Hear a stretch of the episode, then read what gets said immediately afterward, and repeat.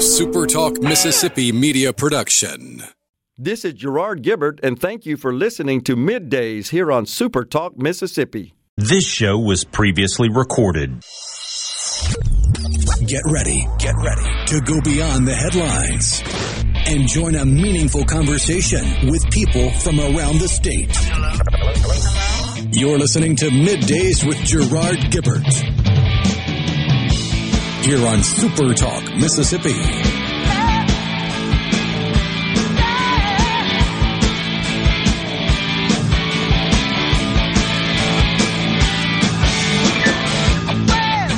Welcome back, everyone. Midday Super Talk Mississippi, rocking into hour two of the program. Joining us now, Hank Burdine, board member with the Mississippi Levee Commission. Hank, how's it going today, sir? Well, we're doing pretty good up here in the Delta. Heard y'all got a little taste of what we get up here a good bit. Y'all had a deluge down there in Jackson yesterday. I'm mighty sorry it impacted a lot of folks down there. Yeah, it did, and it wasn't just yesterday. It's been going on for now, I guess, about a week solid, it seems. Really started moving into the area late last Thursday, and more predicted, I think, 90% chance in central Mississippi today. Yeah, we're starting to see flash flooding around the area, school closures, roads closed, etc. So it's a big old problem, but we wanted to have you on today because it is our understanding that Senators Wicker and Hyde-Smith and Congressman Thompson held hearings on the pump situation and the flooding in the Delta, and just wanted to check in with you and see what came of that and what we might expect.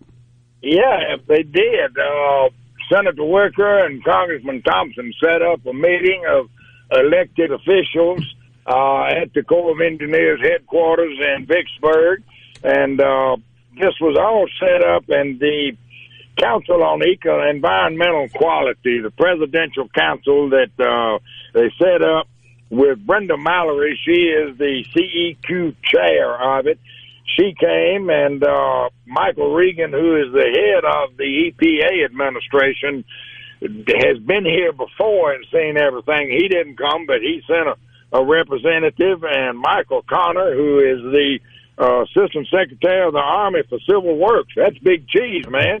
He was here, and the United States Fish and Wildlife Service, Martha Williams, she's head of that, but she was not here. She sent a representative, and the Department of Interior sent a representative down here. And so we had a jam-up bunch of folks on this panel. Now, one thing happened when they all flew in, they got off the airport, they were in the middle of, they'd never seen rain like that. So, we're welcome to Mississippi. I mean, this can happen. So, we all convened, and I was invited to attend the meeting because of my elected official capacity with the Mississippi Levee Board. Yeah. And after they all said their little things about it, and then Mr. Thompson got up and he was the original one that threw it back into the EPA's lap, saying that they need to see if this is legal. The Trump administration, the EPA administration project that had gotten to go ahead and was ready to go to work, and the EPA said, in essence, it's the same program we had that the Bush administration vetoed in 2008. Yeah. So what could you share with us, Hank, some of the comments and concerns heard from citizens who were able to speak and address the group? Yes. Let me, if we got a second. Yeah. Benny Thompson said that we got to follow the law. He went on to say that we can still get the pump, but we got to do it within the confines of the legalities of the EPA and all like this. So I'm saying that Benny Thompson is still saying we can get the pump. Okay. Senator Cindy Hyde-Smith, Senator Roger Wicker jumped in there. We need these pumps, the science. We need to follow the science on all this stuff. The Corps of Engineers says we can do this, and we're not hurting the environment. We got a net plus gain out of all this stuff with the new project. Let's go for it. And then Representative Cindy Hyde-Smith, I'm taking my hat off, and I'm going to do a hoo-hoop hooray on this That lady, that senator lady we have up there has our backs big time. She got right up into the EPA. She said, what is it that is not following the law?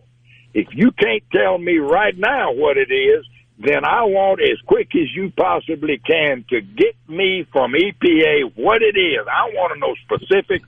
I want to know what's happening, why we can't get this thing done. Yeah. I'm going to tell you something. She is a war horse, and I was mighty proud to be in that room with her and hearing the adamancy that she has in this project. She understands it. So does Wicker. But Cindy Hyde-Smith knows what's happening. Okay.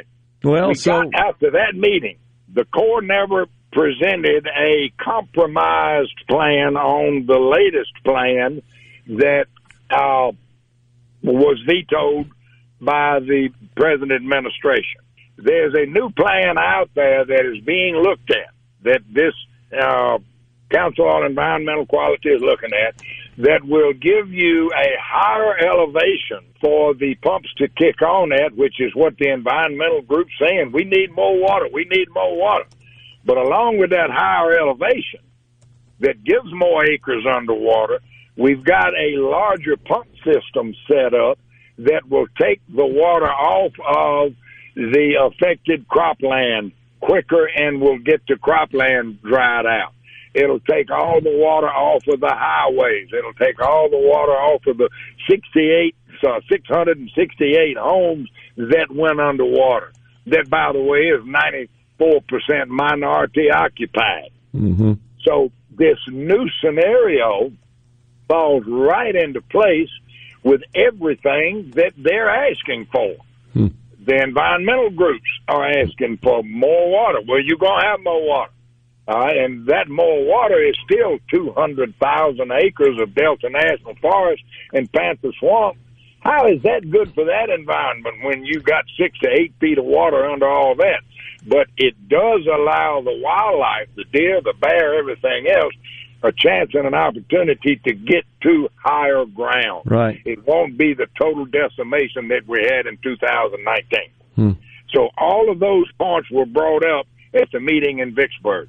Then we go to the meeting at the high school in Rolling Fork, and it was a lot of people there of all races and different areas, and they got up and they went to talking. And I think that this panel that was there understands now this is an area that is it's 600-something thousand acres. Yeah. That is a lot of land underwater with the houses, and those people got up and talked about what it was like for 6 months to have to take their 80-year-old grandmamas back and forth to different places when she couldn't go back to her houses. Hmm. What it did to the businesses, what it did to the farmers, what it did to businesses that supplies all those farmers and everything. And then we had supervisors get up, what it did to the miles and miles of not only the paved roads there that went underwater, but the gravel roads that still hadn't come back yet. Wow. That are still being impacted by that. So the panel, I think, understood firsthand what went on in 2019. Now, there's a gentleman named Ty Pinkins that came in with a he's been passing out flyers saying that the pumps won't work. The Corps says the pump won't work, that it won't drain anything. Well, if he wanted everything drained, let's go back to the first plan that was vetoed. Let's drop the elevation. Let's put much bigger pumps in there. You won't ever have a flooding problem down there. But this is a compromise situation, and he's saying that there is money out there to help these people that are impacted. Well, if there is, that's fine. Then let's tap into those streams of money to get a little help to these people that were impacted like that through FEMA or through whatever. Right. But let's also go with the long-term solution, which is the only solution, and that is the pump system. And this new scenario that the Corps is working out, if they will get their head out of the sand and the mud and look at it, it meets all of their goals. It's just a matter of them sitting down and saying, okay, we've heard what's going on. Now let's look at this new thing and see if it'll work. And let's go to work. Let's pour some concrete. Hank, we got about a minute left. What's the next step, and do you think we're going to get a next step? Got about a minute.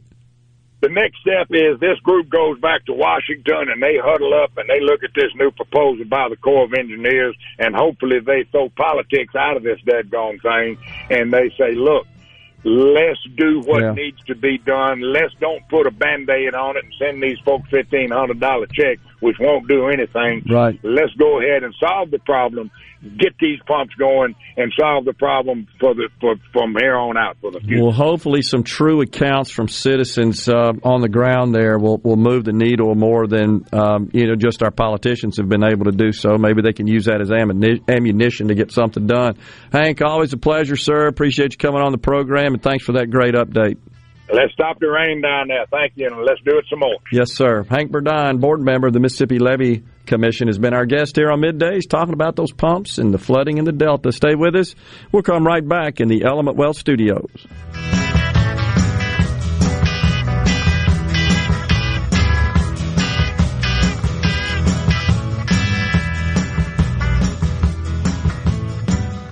This show was previously recorded. So how do you know if you have hail damage? Not all roof damage can be spotted from the ground. Gallo here. From experience, believe me, you need a pro that you can trust to give you an honest assessment of your roof. There's no better team than Watkins Construction and Roofing. You can trust them to give you an honest evaluation. The Watkins team will answer your call 24/7 and give you a complimentary roof inspection and estimate. Plus, count on them to get back with you as fast as the next business day. Financing's available. Count on the pros. Watkins, 601-966-8233.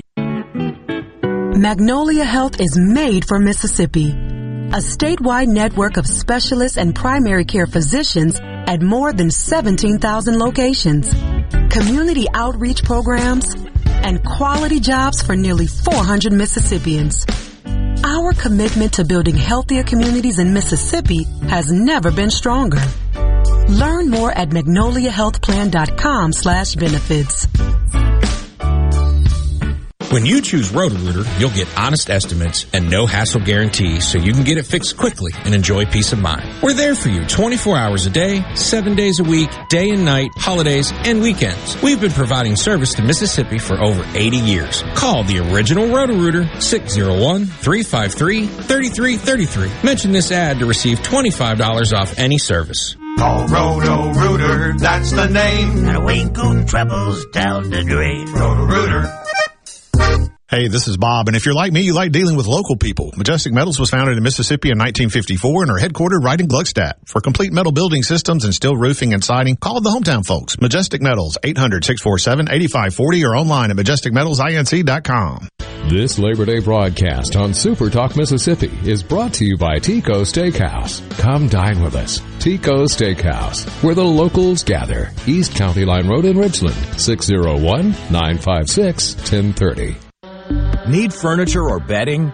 Now? Miskelly's Labor Day 3-day sale, where you get what you want and then get even more. Friday, Saturday, and Monday. Get savings up to $500 off, plus financing for 60 months, and walk out without paying, because there is no money down.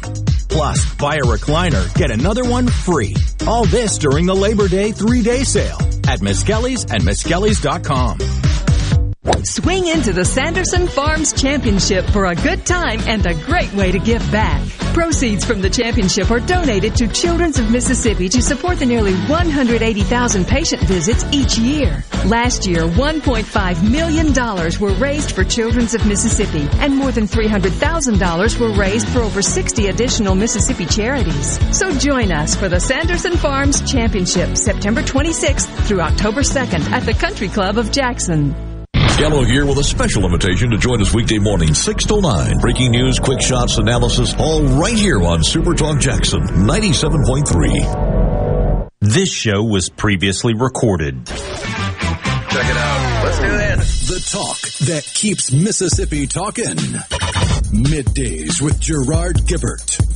Let's get on with it. On Super Talk Mississippi. Raindrops keep falling on my head, but that doesn't mean my eyes will soon be turning red. Crying's not for me, 'cause I'm never gonna stop the rain by complaining. Wow, is that ever appropriate bumper music there? Welcome back, everyone. Midday Super Talk Mississippi in the Element Well Studios. And joining us now, John Sigmund, General Manager of the Pearl River Valley Water Supply District. John, thanks for coming on. Thank you. Well, we just been keeping an eye on that Pearl River. I rode over it a couple of days ago there on Lakeland Drive and couldn't help but notice how dang high it was. Where do we stand right now? Right now, the lake is about as full as it's ever been. We've held back enough water that now we have concerns about how full it is.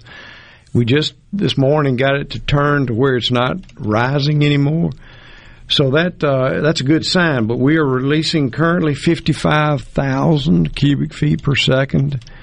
And that will result in a river at the Highway 80 gauge of 35 feet. And the Weather Service makes these predictions. I don't. But they've got the best scientists and the best computers in the world working on it, and they're usually very accurate. So we hope that by increasing the flow right now, we won't have to increase it again through this event. And that's going to keep water below the magic 35, 5, 36, where it starts going in houses. Oh, okay. All right, so when is that expected to occur, John? That should happen within 24 hours of this time tomorrow. Okay. Should be at this time tomorrow. And does that also, those models, consider the possibility of more rain? They do account for the forecast of the next 24 hours. And as you know, there could be more rain after that. So another reason for us to begin lowering the lake as fast as we can. Yeah, absolutely. Okay, so what about how this compares to prior situations? 79 and 83 come to mind. I think those were the highest, right? Those were the two highest of record, and this won't compare to them. A 79 went to 43 feet, and the 83 went to 39 feet. This is shaping up to be the ninth biggest on record, but yet it doesn't matter what the record is if the water's getting in your house. Oh, sure. Absolutely. And most recently, 2020. 2020 is more comparable to what we're facing now, and it'll be less than that, but it's going to be right there. And if you had water in your house or you had concerns about water in 2020, I would advise you to take your precautions now. Okay. Is there anything that your organization has done or can do, say, since 2020 or in the last couple of years to try to prevent flooding as a result of the heavy rains? We have continued to increase our efficiency of operation and modeling of the reservoir, but by and large it's still the same geometry that we had then. It literally depends on the duration, intensity, and location of the rainfall. Sure. Makes sense. And so you mentioned 2020, and that's the one I most recently remember. And I know that got a lot of the Jackson area, the low-lying areas in Jackson, and even some of the areas, especially around the reservoir, the backwater area there, between the dam and the lake. Is that, I guess, the same areas that are, again, vulnerable here? Yes, they are. Now, let's look back at 2020. When that started, we had the lake way down. The lake was down to 296 to help battle the giants of Enia, which, by the way, we beat. And so I had a couple of feet of storage to work with then that I don't have now. Okay, gotcha. I understand. So you just got less you can hold, which means you got to pour more out, and that hits us downstream. Yeah, it does. And I talk to people. They call and have concerns, and I try to tell them, you know, you need to be prepared. You need to make your plan, execute your plan, because the water will come. Yeah. All right, what about further downriver? Obviously, the Jackson metro area is the one that, I guess, since we live here, we think about the most, but the river, of course, continues on down south Mississippi, southwest Mississippi. Yes, we have concerns with Monticello, Columbia, Bogalusa. All of those river cities have situations where the reservoir eventually affects them. Not quite as much as they believe, but it does affect them. However, in this storm, a lot of the storm went south, and they were at flood stage before we began increasing discharges here. Okay, so this just exacerbates that. It just makes it worse. Yeah. Well, what about any interaction your organization, John, has with the National Weather Service? Are you trying to anticipate events like this? Yes. And how far out in advance did they give you any kind of heads up on what we're experiencing right now? It varies depending on the storm event. This one, I got a day's advance notice. Gee, thanks. And we work with the Weather Service. In fact, during high-flow periods like this, we have a conference call each morning with the Weather Service, U.S. Geological Survey, Corps of Engineers, MEMA. Often the city of Jackson's in on those calls, and we coordinate what we're going to do. And I'll make a proposal of what I think we need to do, and everybody gets a chance to say, oh, that's going to be an adverse effect, or we think that's the thing to do. In the end, the Pearl River Valley Water Supply District makes the decisions. Okay. And make the decisions as far as how much water to let out of the lake into the river, yes, specifically? You guys, yes, control that, right? Yes. And is there a board? Tell us how it's organized, the district itself. The district is a state agency, and it is embodied in a statute. We're body politic and corporate. Whatever, that, yeah, means a lot to the lawyers. Yep. But we have a board of 14 members appointed by the governor, the supervisors, and some of the state agencies. Okay.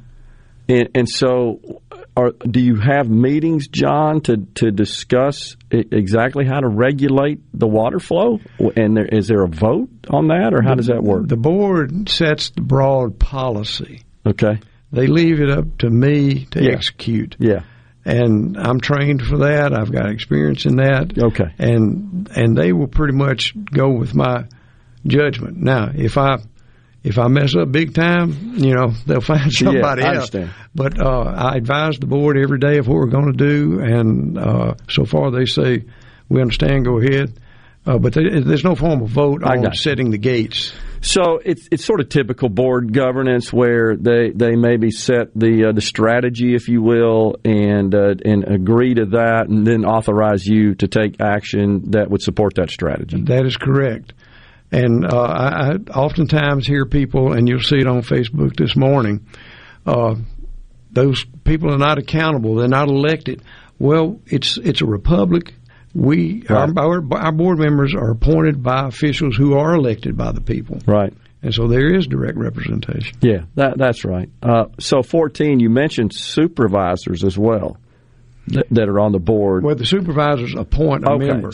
And so the supervisors from which counties? The 5 member counties, Scott, Lee, Hinds, Rankin, and Madison. And, okay, they each appoint one board member, and that has to be confirmed by their board of supervisors, so they make that appointment. The governor appoints 5 directly, okay, and then 4 are appointed by the state agencies like Wildlife, Fisheries, and Parks, Department, okay, of Health, etc. They would have an interest in it, yeah.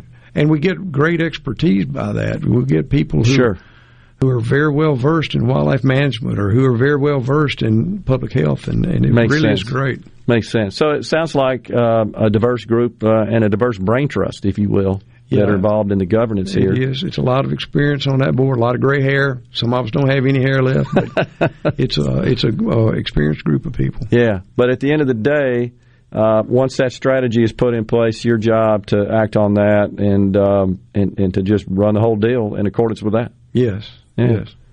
All right. So what'd you say, 55,000? 55,000 cubic feet per second. Now, that's a lot of water. Yeah. That's a lot of water.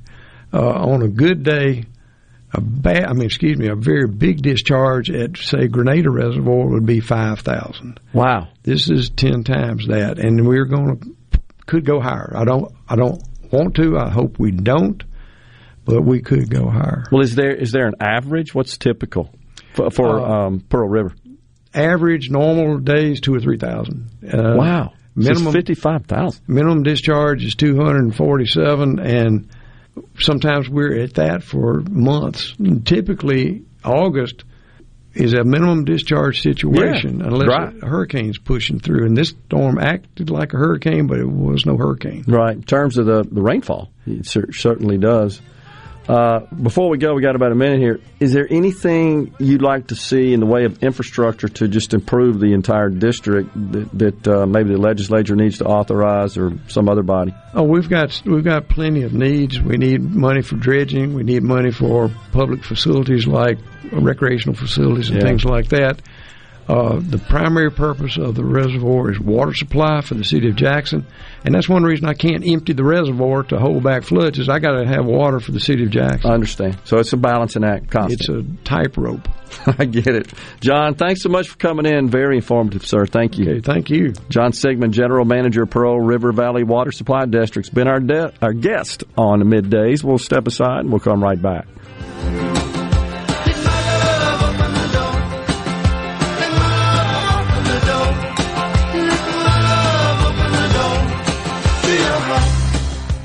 This show was previously recorded. From the SeabrookPaint.com Weather Center, I'm Bob Solander. For all your paint and coating needs, go to SeabrookPaint.com. Your Labor Day, a 70% chance of rain, cloudy skies, high near 86. Tonight, a 30% chance of rain, low around 72. Tuesday, much of the same, a 60% chance of rain, mostly cloudy, high near 86. And for your Wednesday, showers and thunderstorms likely, mostly cloudy, high near 85. This weather brought to you by our friends at Gaddis McLaurin Mercantile in downtown Bolton since 1871. Come to our Deer Hunter Appreciation Sale September 8th through the 10th for all the great deals. Gaddis McLaurin Mercantile in downtown Bolton. Magnolia Health is made for Mississippi. A statewide network of specialists and primary care physicians at more than 17,000 locations, community outreach programs, and quality jobs for nearly 400 Mississippians. Our commitment to building healthier communities in Mississippi has never been stronger. Learn more at magnoliahealthplan.com/benefits. Phylium Corporation knows the technology is constantly evolving, especially in these challenging times. With so many people working at home, securing and guarding your company's data on-site or remotely is more critical than ever. As we all adapt to the new normal, Phylium continues to help you stay secure and current with IT support and security and forensics, plus cloud services and networking, mobile communications, body cams, and in-car video systems. Contact us at Phylium.com. Smart people, smart business, smart solutions.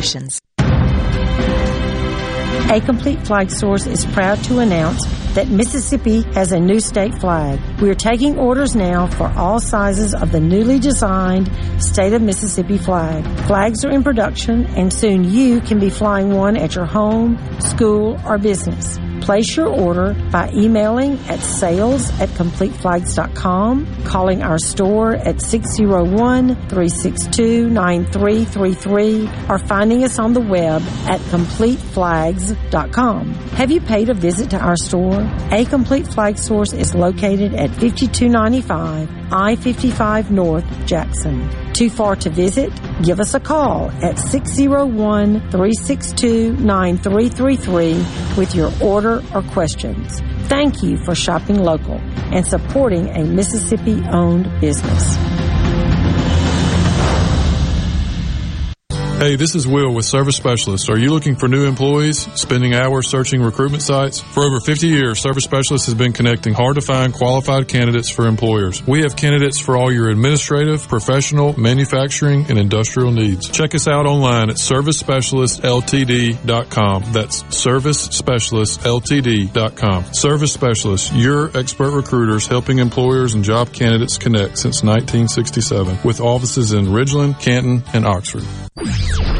I'm Kelly Bennett, and you're listening to Super Talk Mississippi News. The mayor of Jackson says the fixing of water issues to him goes beyond making sure the spigots are running again. More on that from Fox's Gernal Scott. Jackson, Mississippi Mayor Shockway Antar-Lumumba says work must continue on his city's water problem. Even after water is restored this week, and even after the boil water notice is lifted. The mayor added on ABC's This Week the issues have been around for decades, and he feels any fix must benefit all of Jackson. And that certain portions of our city won't be disproportionately affected by this week in and week out. Black business owners who say they're losing customers over the concerns and impoverished black residents who live in Jackson are worried about it most. For all things Mississippi, visit supertalk.fm.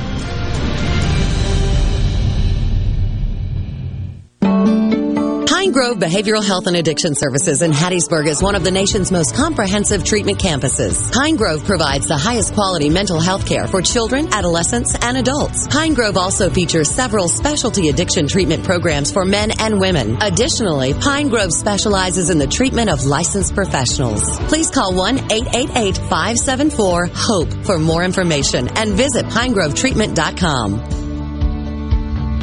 Want to infuse new flavor into your favorite recipes? Try Polk's smoked sausages or delicious ham steaks. Add Polk's garlic and green onion sausage in your spaghetti. It adds just the right amount of spicy flavor. Polk's Cajun sausage is a family pleaser in your famous red beans and rice. Your Bayou Friends jambalaya is even better when you mix it with Polk's ham and sausage. And for Grandma's old-time chili recipe, kick it up with Polk's original beef or pork sausages. There's no buts about it, folks. Picky people pick Polk's. Mississippi loves high school football, and now you can stream tons of high school football games from across the Magnolia State each Friday night just by going to supertalk.fm/highschool. That's supertalk.fm/highschool. And of course, on Friday nights during the season, there's always a game on your local Supertalk radio station. The season's on the line. Touchdown! When it comes to high school football in Mississippi, nobody does it like we do. We are Supertalk Mississippi. This show was previously recorded. Middays with Gerard Gilbert. Welcome to our show on Super Talk Mississippi. Okay, now you have a good one.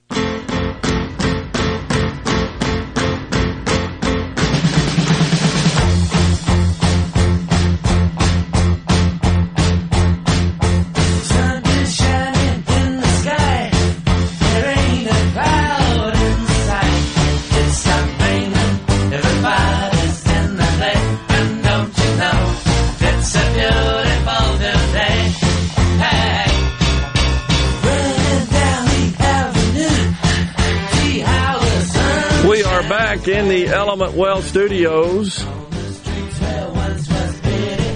Appreciate the mayor of Greenville, Mississippi, coming on. See what happens for that on that front. So, lots of text rolling in here on the C Spire text line. Let's see, the Park Commission is already at a $300K deficit this year in Greenville because the commissioner signed a bunch of contracts with rappers for a festival without the council knowing. Well, I got to tell you, it's complicated stuff, but it would be surprising to me that a single council member can bind a city. I don't think so. I mean, a single council member should not have binding legal authority. Shouldn't. I mean, I can tell you, in the private sector, you better make sure whoever signs contracts has binding authority. And the contracts should have a legal statement close to the signature. It needs to be someone who has that legal ability to enter into a contract on both sides. I've seen that tested before. It don't go well if whomever the signatories are.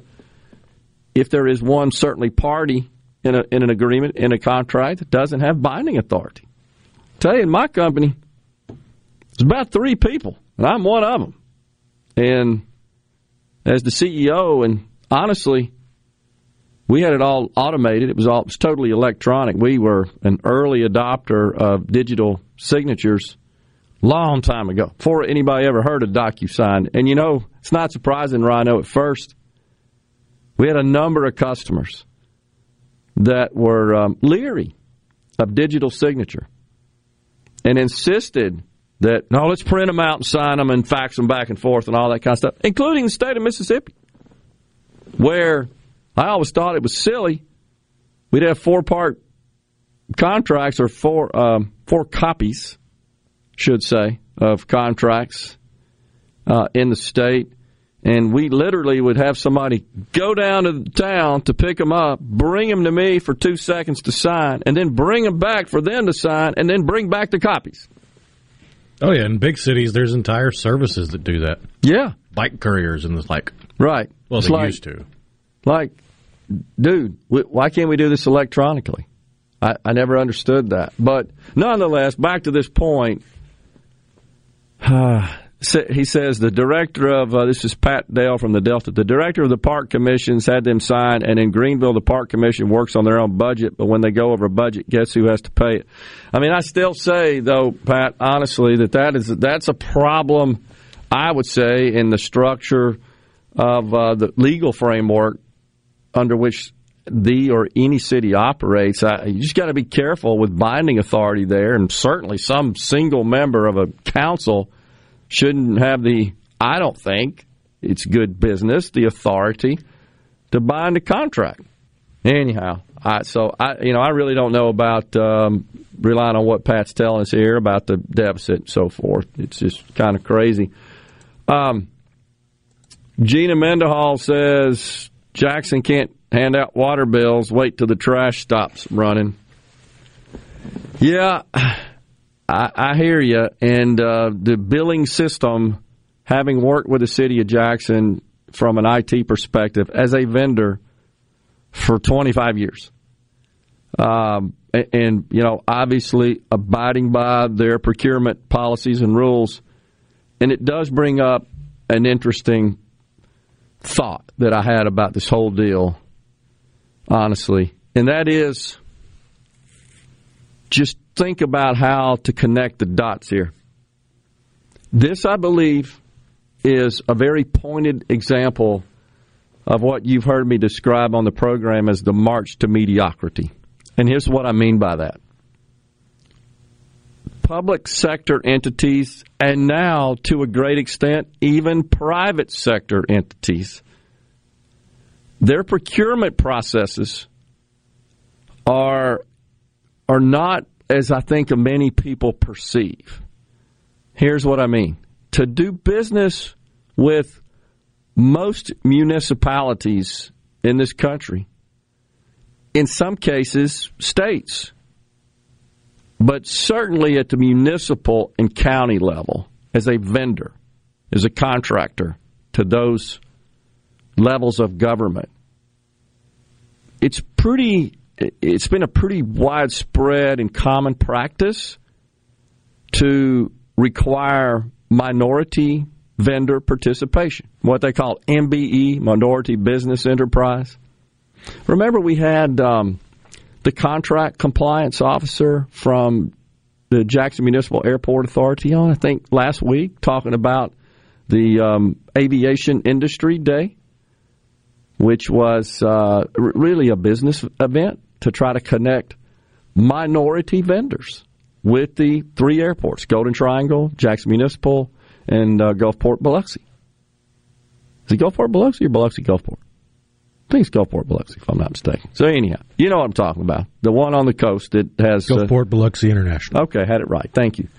So anyhow, and remember that she shared with us her function is to ensure contract compliance. And I can't remember the acronym, Rhino, remember, because I had to ask her. I wasn't sure what it meant. My experience, the acronym was always MBE, Minority Business Enterprise. Maybe it was like disadvantaged or something like. You remember that? It seems to be one of the letters in it. But no, it's the same deal, nonetheless. So, in general, though, procurement, and I know this to be the case in the city of Jackson because I did a lot of business with the city of Jackson. You've got to have a certain percentage of your contract has got to include. It's got to include vendors in that contract that are minority-owned, okay, to qualify as a minority business enterprise and registered with the city as a minority business enterprise. And unless, I want to say it's been a while, 20% of the value of the contract had to be allocated to an MBE. And that's very common. I've done business in New Orleans, in Memphis, in Birmingham, in Atlanta. Very common practice, very common policy in procurement. So I think the common perception of the taxpayer is, well, procurement of using public money is done through some comprehensive, totally transparent and fair bid process, an RFP process, request for proposal, which is typically a lot more involved than just a simple bid. Bid is just, okay, we want to buy some of these, what's your price? RFP is provide us a proposal to perform certain work as described in the RFP, and usually those things can be quite extensive.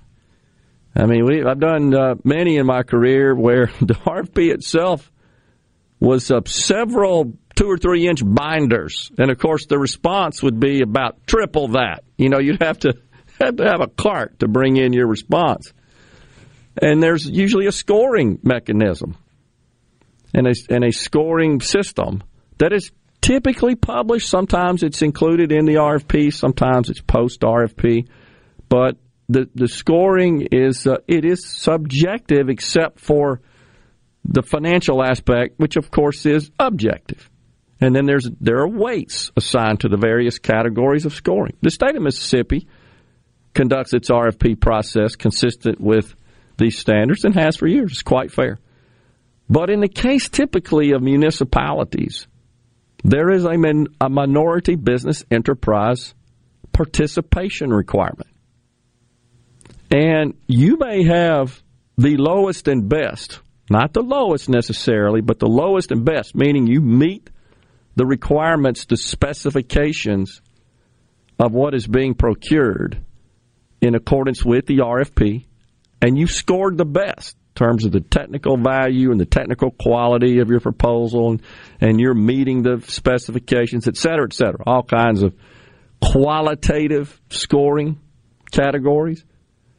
And you may, and combine that with the weight of your financial price, and you win. But if you don't have sufficient minority participation, you lose. And in fact, contracts get awarded at a higher price, at a premium to the taxpayer, simply because a vendor, the winning vendor, included the required minority participation, maybe even exceeded it, and therefore got additional points in the scoring mechanism. So the taxpayers actually pay a premium to do business with vendors that are either minorities or include certain minority participation. It's not, let's buy the best value. That's not the goal at all. We'll continue this discussion as we go into a break here on middays, and we'll be right back.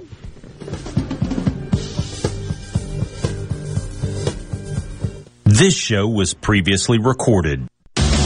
Hello, I'm Gary Jolly from the Tractor Store. LS Tractor understands your passion for the land, and just like you, LS Tractor is committed to excellence and superior products. LS Tractor comes with a long list of standard features that are unmatched by other brands and backed with the LS commitment to provide exceptional customer service and satisfaction. You get a lot more for your money with the LS Tractor. Come to the Tractor Store in Richland to experience the LS difference. The Tractor Store in Richland. Spillway Diner, known for its great breakfast and lunch, is now open till 8 p.m., featuring a new special each night. Monday, enjoy all-you-can-eat breakfast. Tuesday, half-price blue plates. Wednesday, it's dollar wing night with 14 flavors to choose from. Thursday, all-you-can-eat fish fillets. And on Friday and Saturday, enjoy a juicy sirloin, ribeye, or fillet served with baked potato, roll, or Texas toast, and a drink. Spillway Diner's all-you-can-eat special feature menu is dine-in only. No sharing. Find them on Facebook for more on the new menu, hours, and location. This is Brent Callaway. Since 1954, Callaway's has been family-owned and operated. Located in Gluckstadt, south of Germantown High, Callaway's has a large selection of all your favorite trees and shrubs, all on sale now. Callaway's has large rolls of pine straw, and we're offering quantity pricing. Callaway's outdoor patio furniture is in stock and ready for delivery, all 25 to 50% off, and for a limited time, free delivery in the metro area. Our farmers market is full of fresh fruits, vegetables, local honey, jellies, jams, and the best tomatoes in town. Callaway's has farm fresh produce 7 days a week. Did you know Callaway's has beautiful decorative accessories and gift items for your indoor and outdoor living spaces? Callaway's has bulk soils for pickup and local delivery. Callaway's landscape designers Clinton Streeter and Corey Castle can design and install your landscape. Callaway's, Gluckstadt on Calhoun Station Parkway, south of Germantown High. Callaway's is everything for home and garden. That's what Callaway's is. Weekly RX with Dr. Nicole Sapphire. Excellent news this month as a new vaccine for Lyme's disease enters phase 3 clinical trials after demonstrating good safety and efficacy in kids and adults. Lyme's disease is caused by a tick-borne infection and on the rise in the United States. Over 30,000 cases of Lyme's disease are reported in the U.S. each year, more commonly in the Northeast and the Northwest. The disease can be treated with antibiotics, especially in its early stages. Early Lyme symptoms can include a fever, headache, and a circular bullseye rash. Later symptoms can be joint pain, facial palsy, and central nervous system inflammation. If the new 3-dose vaccine called VLA-15 from Pfizer and French drug maker Valneva demonstrates success in its late-stage clinical trials, it would be the only Lyme's disease vaccine available for humans in the U.S., but companies say it wouldn't be available until 2025 or later. Dr. Nicole Sapphire, Fox News. Fox on Tech. Getting your expensive tech repaired has always been a chore, and doing so during the pandemic years had been even worse, with in-store repairs not available and a fear of sending off one's phone, tablet, or computer in the mail, feeling like cutting oneself off from work, school, family, and the rest of the planet, which gave rise to the self-service repair. Apple and Samsung have been allowing device owners to do guided self-repairs using purchased original parts and prescribed tools. And now Apple, starting today, adds the same deal for MacBook Pro and MacBook Air, the ones with M1 chips anyway. And if you don't want to buy the fancy tools at the high price tags, Apple will rent you the repair kit for a week at a cost of $49 with free shipping. And swapped-out broken bits can be sent back to Apple for them to refurbish and to give you some credits. With Fox on Tech, I'm Eben Brown, Fox News.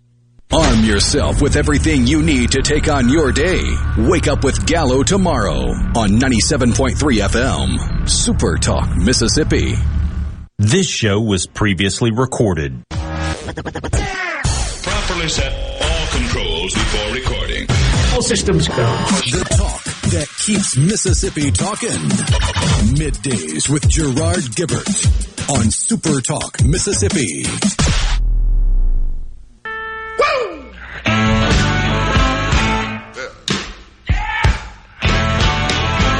Now, when I was a young boy,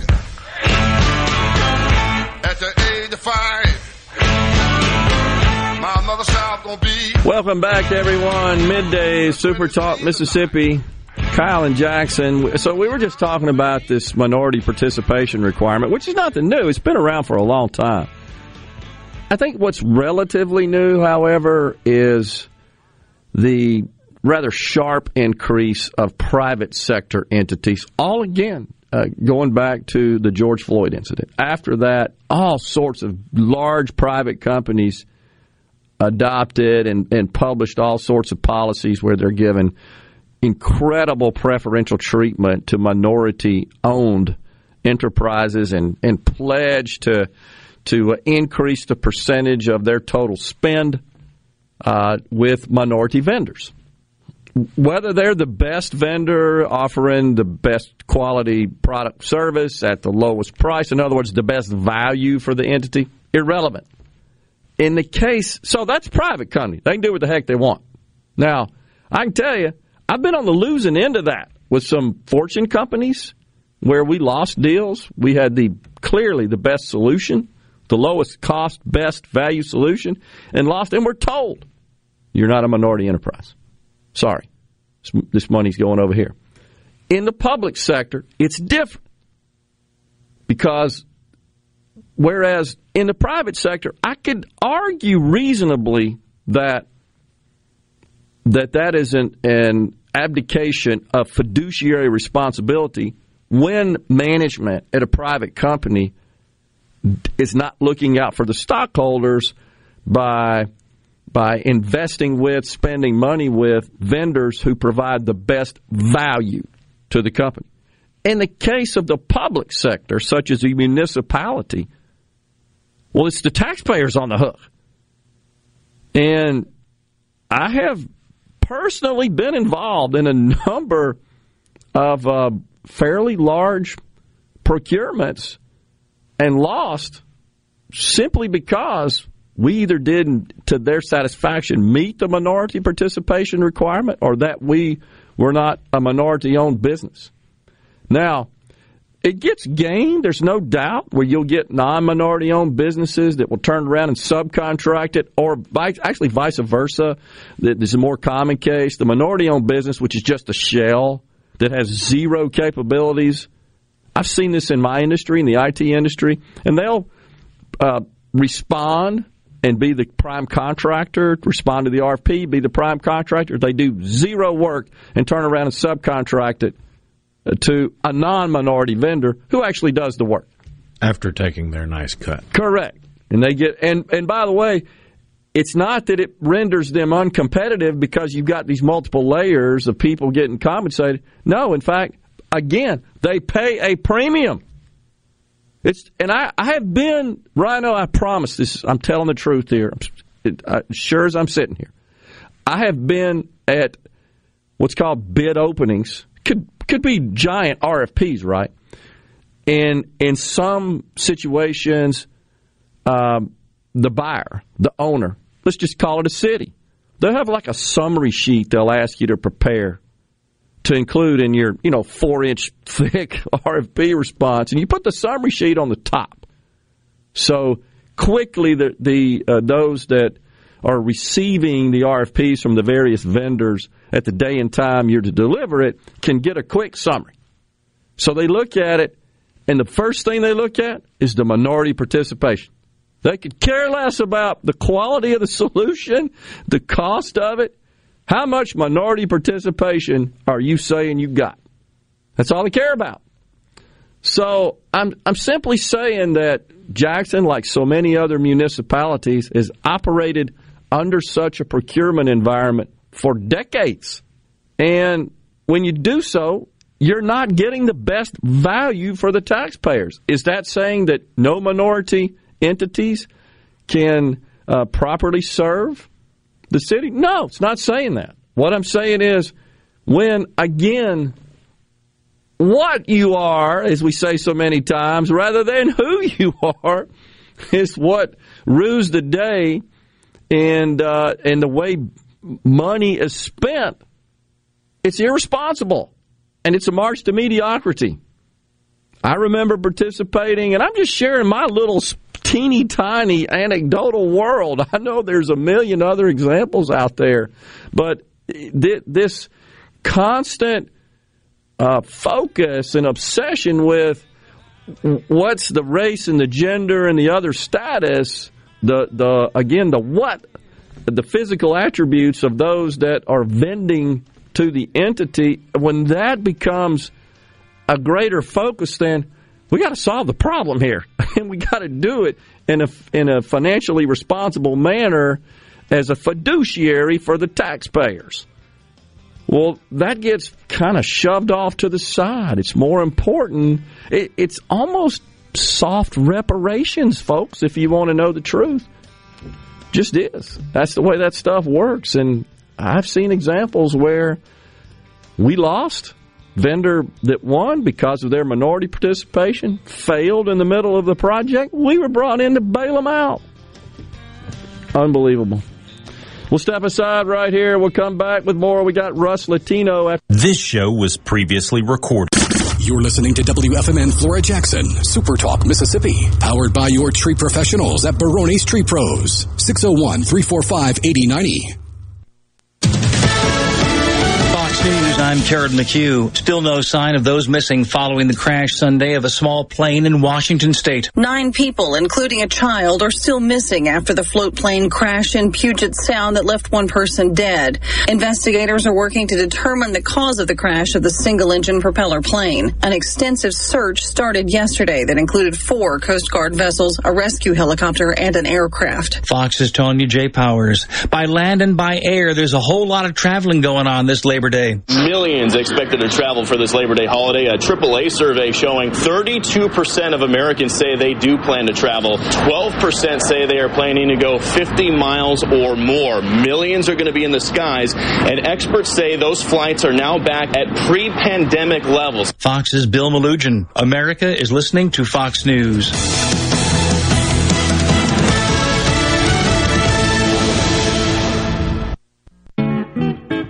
Magnolia Health is made for Mississippi. A statewide network of specialists and primary care physicians at more than 17,000 locations, community outreach programs, and quality jobs for nearly 400 Mississippians. Our commitment to building healthier communities in Mississippi has never been stronger. Learn more at magnoliahealthplan.com/benefits. What if there was a paint that could awaken something as old as that Rip Van Winkle guy? Hey, what? Because it could adhere to the most weathered exteriors and completely restore its youth. Hey, there's hair on my head again! If a paint could give any time-worn surface stunning new life, is it still paint? Regal Select Exterior from Benjamin Moore. Paint like no other. Seabrook Paints in Jackson and Ridgeland. Visit SeabrookPaints.com. I'm Kelly Bennett, and you're listening to Super Talk Mississippi News. The first COVID vaccination booster dose to include specific formulation against the Omicron variant will soon be available if you want it.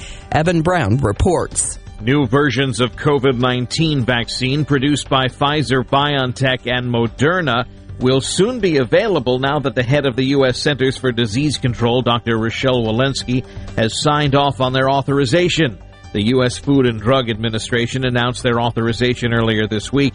The new vaccine booster doses are bivalent, meaning they offer protection against 2 forms of the coronavirus, the original strain and the Omicron variant. Pfizer's is authorized for ages 12 and up. Moderna can be used for people 18 and older. Mississippi is currently averaging about 1,229 daily cases. That's a 1% decrease from 2 weeks ago. Twilight Concerts at Renaissance are back as Ratchet Entertainment presents Blues Traveler and Government Mule live Saturday, October 22nd. Blues Traveler with Government Mule. Plus Bonneville. Tickets on sale now at twilightms.com for Government Mule, Blues Traveler, and Bonneville. Brought to you by Southern Beverage, Renaissance, Visit Ridgeland, and Watkins Construction. Produced by Ratchet Entertainment Group. This is day 2 of safety digging class. Why call 811? Do you see this picture? Yeah, it's a doghouse. No, it's where my wife and I live because I failed to call 811, hit a gas line, and blew up my house. Ah, one of them tiny, tiny houses. Is it roomy? Next question. Hello, Sam here from Mississippi 811. Calling 811 2 working days before digging is the law, and it's always the right thing to do.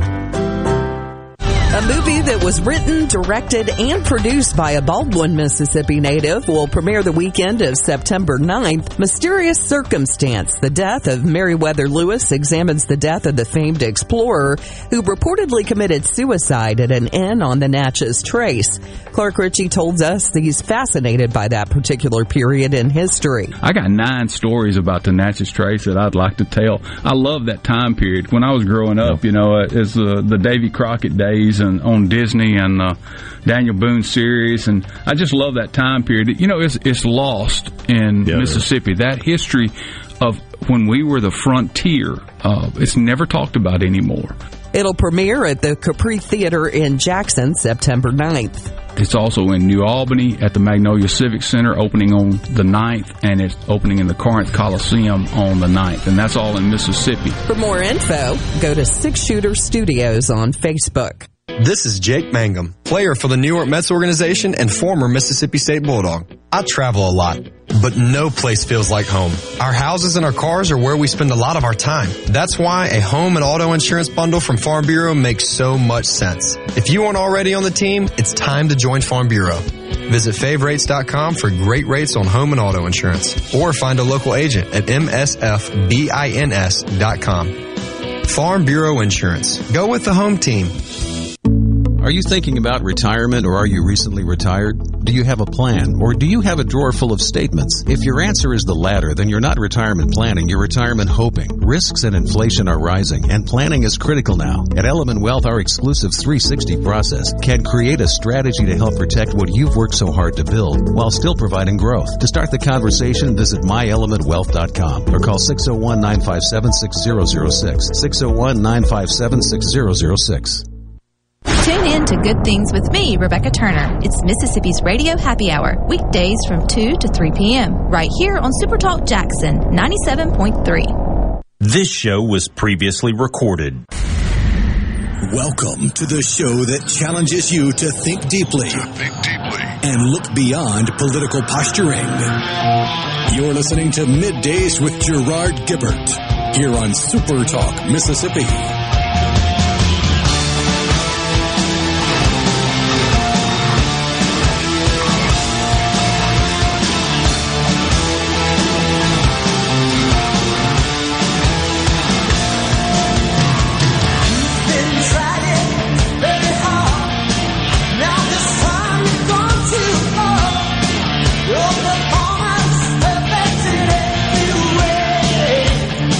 Welcome back, everyone. Midday Super Talk Mississippi. We are live in the Element Wealth Studios on this hump day. We made it this far. I don't think I'm going anywhere as far as remotes for a while. At least not the rest of the schedule. Week. No, not the rest of the week. They better let me know. I've been on the road though quite a bit. It's been fun. I like getting out and seeing the beautiful Magnolia State. And you know that drive up there to West Point. It's with everything being 4-lane, it's actually pretty enjoyable. It's not bad at all. So anyhow, back in the Element Wells Studios, Russ Latino, the president of Empower Mississippi. Russ, good to see you, my friend. Good to see you. It's been a little while. It has. Nothing's going on though, so we can just close it up now. We've been talking about we had you here because we want to talk about this whole student loan situation, but the city of Jackson. I know you have got some feelings on that, needless to say. You being the well-thought policy intellect that you are, always appreciate your insight. I've got some feelings on it as well, as you might expect. Sure. But this you is... You being the well-thought policy intellect that you are. I appreciate that. I don't know about that. But, you know, it's just a common sense sort of deal. We've been talking a lot about how do we get here? And certainly we need to do some introspect analysis of that. No doubt about it. Mainly so it doesn't happen again. I mean, we can't fix what happened in the past, how we get here. But the biggest thing is, where do we go from here? And I'm hearing everything from let's get the federal government to just write a check, bail the city out.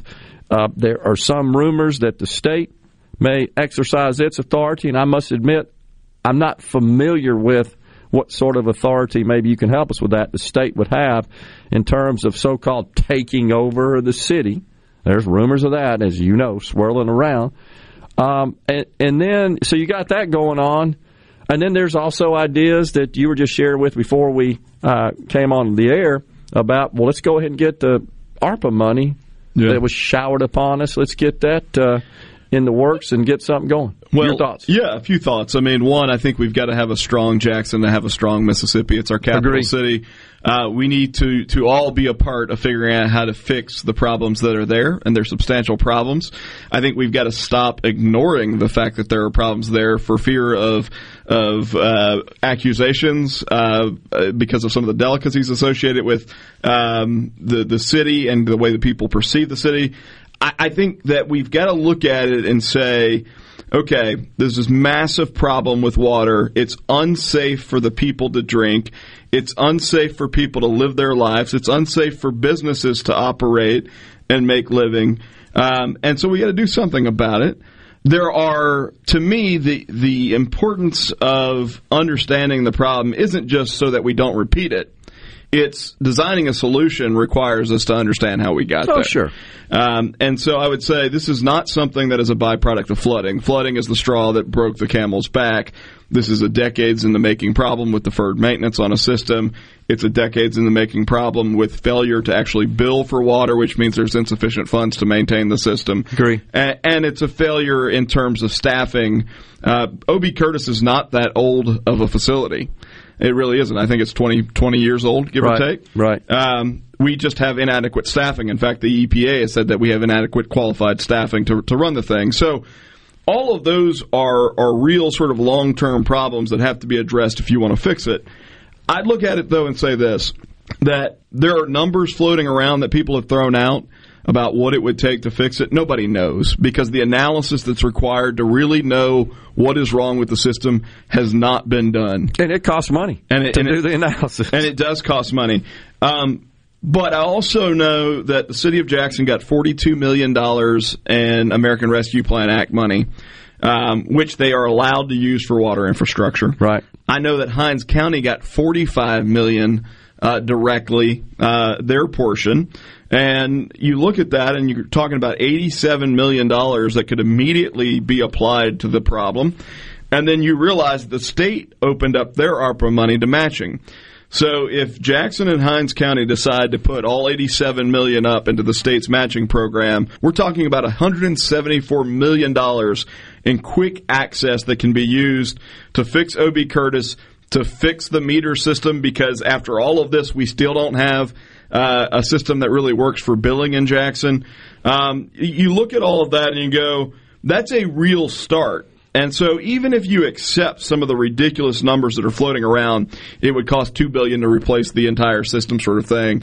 You got to realize that it's better to spend $174 million now to get water back to people immediately, take one bite at the elephant, and then we can talk about what a long-term plan looks like to finish eating the elephant. Yeah, I mean, we at least got to get back to a point where we have functioning flow of potable water. I mean, that's the problem we have right now. And you can't have economic activity without that. Yep. And you can't produce revenue without economic activity. So it's a huge old catch-22, but we got to at least get back to that. Well, it becomes a death spiral, right? To your point, if business goes out of Jackson, then employment goes out of Jackson, and your tax base gets smaller and smaller, so your ability to actually address these things gets harder and harder. I do think at some level it's worth considering the idea that, one, some of the problems that Jackson's facing are not wholly Jackson in the sense that geographically the reservoir and the Pearl River contribute to some of the issues that they deal with. Agree. And those are, those come through communities that are not Jackson. So in a degree, it is a regional question. And then the system itself is not limited to Jackson proper, right?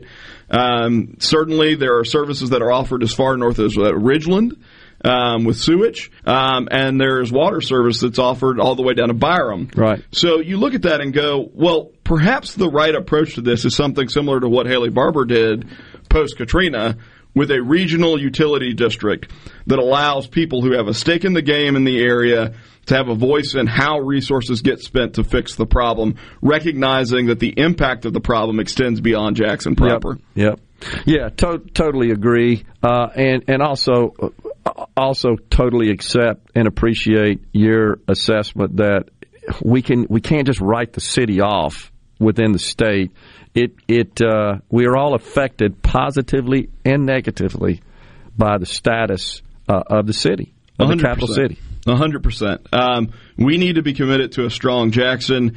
That's not a white versus black thing. Right. It's not a Republican versus Democrat thing. The state needs a strong capital city. Right. And the reality is, a lot of people want to put these things in terms of sort of polarizing concepts. You're in team Republican or team Democrat. This is somehow a racial question. It's none of those things. There are white people who are living in Jackson that are being affected. There are black people who are living in Jackson that are being affected. And until we stop deflecting from our faults by pointing fingers at other people, we're not going to fix the problems that are ultimately in the interest of the people that we're supposed to be serving. And I think this has got to be a state and local solution where we come together, figure out the extent of the problem, the cost of fixing it, a timeline, and who's going to execute it, and then put the resources to bear to fix the problem. Yeah, I agree. I think, however, from an accountability perspective, I think it's fair to say that there is a low level of confidence that this large amount of money, you pointed out, we could get to $175 million pretty rapidly, but to just transfer that to the current administration and it, for it to be overseen by them, I think is problematic for most people. I think you're looking at it from the perspective of if you're using state money, which includes state taxpayer money from places that are not Jackson, right, then state leaders owe it to somebody in Tishomingo County totally agree. To be able to say, hey, look, we're going to use some of your resources to invest in the capital city, but we're going to make sure that it gets used responsibly. And you look at the context of we're in the middle of litigation right now where the mayor of Jackson tried to veto the veto of his own city council, which is an absurd concept, to hire his own garbage crew. So what you can't possibly do is open yourself up to the scenario where there's a Richards Water Service suddenly doing things, right?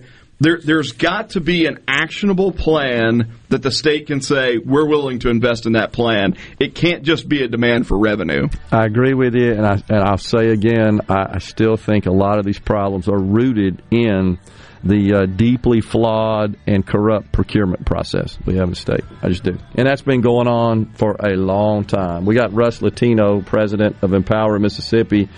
We'll continue this discussion, and then we're going to start talking about this whole student loan situation like we don't have enough on our plate here. We're coming right back. We're in the Element Well Studios.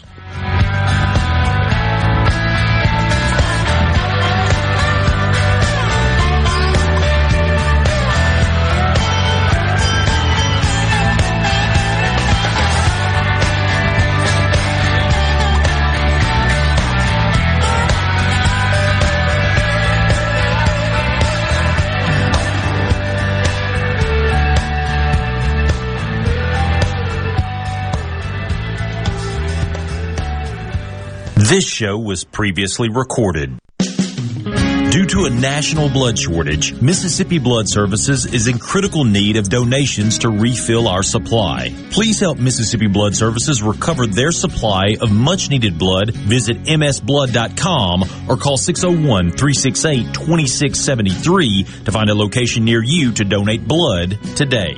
That's msblood.com. msblood.com. Don't just get a job, get a career with great salary and benefits. The Mississippi Department of Corrections has just increased your salary by 10%. If you qualify, you can be a corporal, sergeant, captain, or major, with base salaries ranging from over $36,000 to over $47,000. Add to that retirement medical benefit packages up to $17,000 more, all with paid-on-the-job training not far from where you live. Visit mdocms.gov to apply today. That's mdoc.ms.gov. 37 years. That's a long time, and that's how long Shapley's Restaurant has been bringing you the finest in steaks, seafood, and, of course, our homemade hot tamales. This is Mark Shapley, and we are proud that we are celebrating our 37th year in business. Shapley's has been a staple in the greater Jackson market and had the pleasure of serving guests from around the country. This couldn't have happened without you, and we are so grateful for your continued support. Shapley's Restaurant, 37 years and counting. Come see us soon. 601-957-8000. You already know that Madison Cellars is Madison's favorite place to buy wine and spirits since 1988. On Highway 51 in the Madison Station Shopping Center, Madison Cellars has a hometown feel with a big city selection. Do you have a question about which wine to serve with a certain dish? Call 601-856-0931 and let their knowledgeable staff help you find the perfect match. Find out more at MadisonCellars.net or stop by today. Madison Cellars on Highway 51 in the Madison Station Shopping Center. Are the trees and shrubs running your yard instead of you? Let the tree professionals at Baroni's Tree Pros take out your problem limb by limb. Baroni's Tree Pros is your complete tree, shrub, and stump removal service. No job is too big for the tree professionals at Baroni's Tree Pros. And with our superior cleanup, you can't go wrong. Baroni's Tree Pros, 601-345-8090. 601-345-8090. That's 601-345-8090. Or online at baronestreepros.com. That's baronestreepros.com. At Fillmore Buick GMC, we strive to make buying your next vehicle easy and take care of you long after you drive off the lot. That means upfront and honest pricing, doing everything we can to make the time you spend in the dealership as short or as long as you need. It means we understand that purchasing a vehicle is more than just a transaction for you. We want you to enjoy the experience as much as we appreciate your business. Find your next Buick, GMC, or pre-owned vehicle at FillmoreBuickGMC.com. Fillmore Buick GMC. You drive everything we do. Hey, it's Richard Cross. Be sure to catch Sports Talk Mississippi, your new home for the best sports coverage right here in the Magnolia State. Every day from 3 until 6, right here on Super Talk Jackson 97.3. This show was previously recorded. The talk that keeps Mississippi talking. We're rolling. Hit it. Go. Play it. Middays with Gerard Gilbert on Super Talk Mississippi.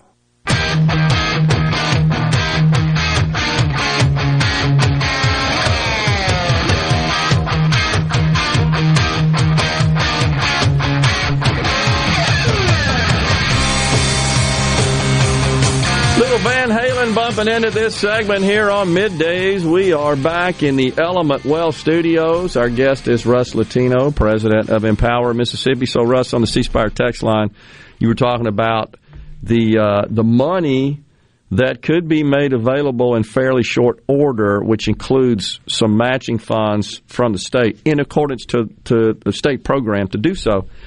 And so the question is this discussion about giving all of the ARPA and matching monies to one city's broken system without regard of others? No, we're not suggesting that.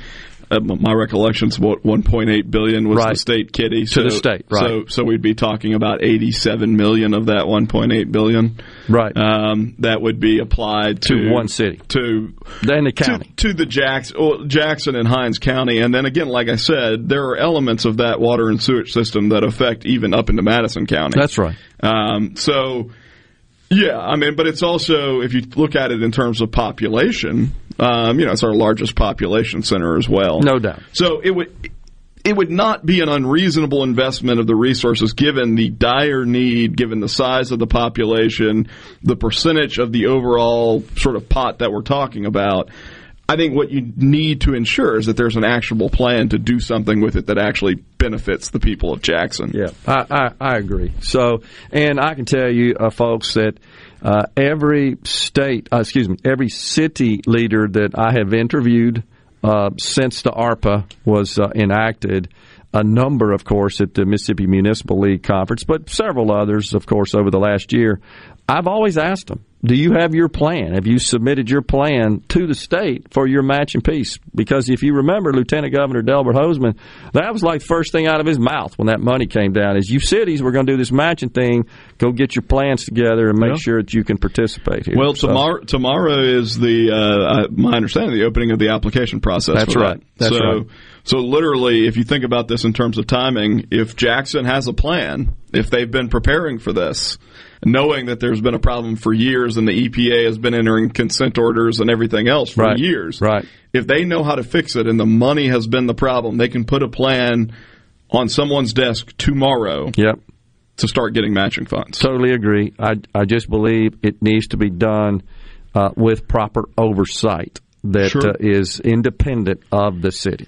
And look, if they don't have a plan, then they need to exercise the humility of saying, we need help figuring out how to fix this thing. Totally agree. And the mayor did indicate yesterday that he is grateful for the assistance. He welcomes the state's help, so we'll see where that goes. That's what he said. Quote, we are grateful for the assistance, unquote. So hopefully something will happen because... and this also, unfortunately, as you know, Russ, it reflects on the state across the country, the perception out there. I've actually received some calls from friends outside of Mississippi. You guys okay? You have water? Yeah. I understand because, they don't know where the boundaries are and whose system's serving who, and it's making national news. It's not the good kind of news you want for the state of Mississippi. So, and then you've got...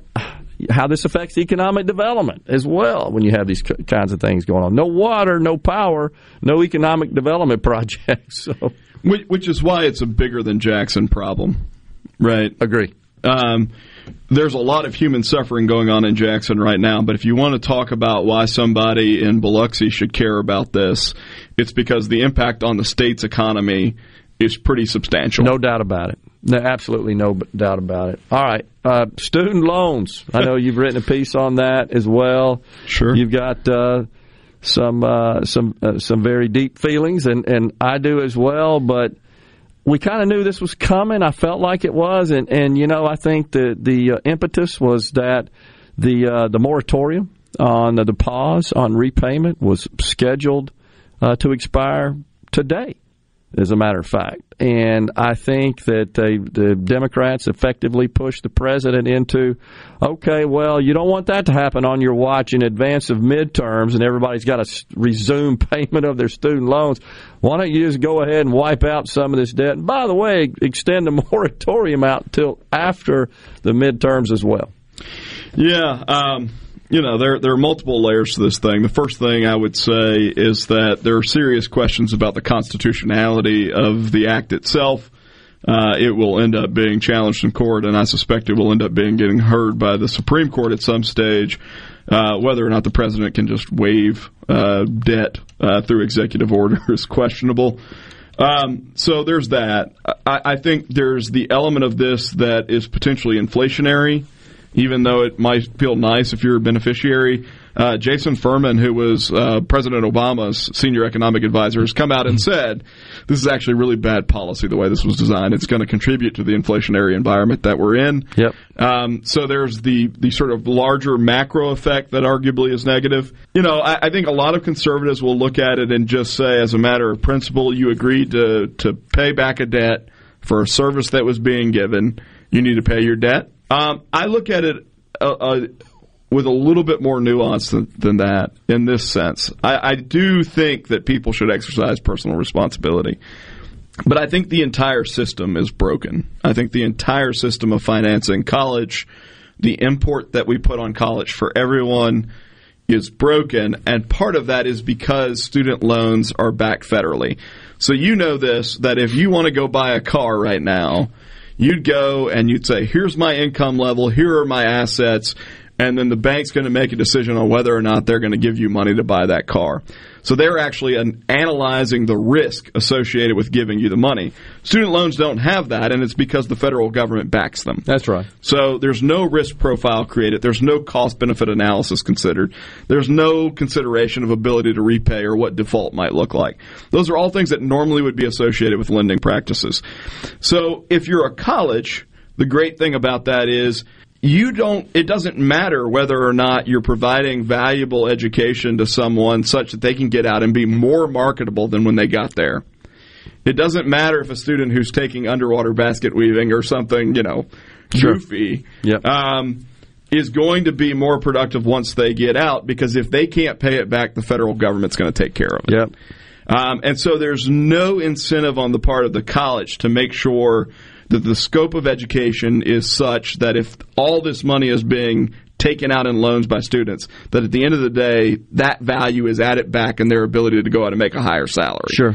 So absent that, we've got a system where there's moral hazard, both on the part of the student, who just sees free money, and on the part of the college, that is less concerned about the actual outcome of a kid coming out of college. To me, that's a recipe for disaster, and candidly, just forgiving student loans doesn't fix it at all. Right.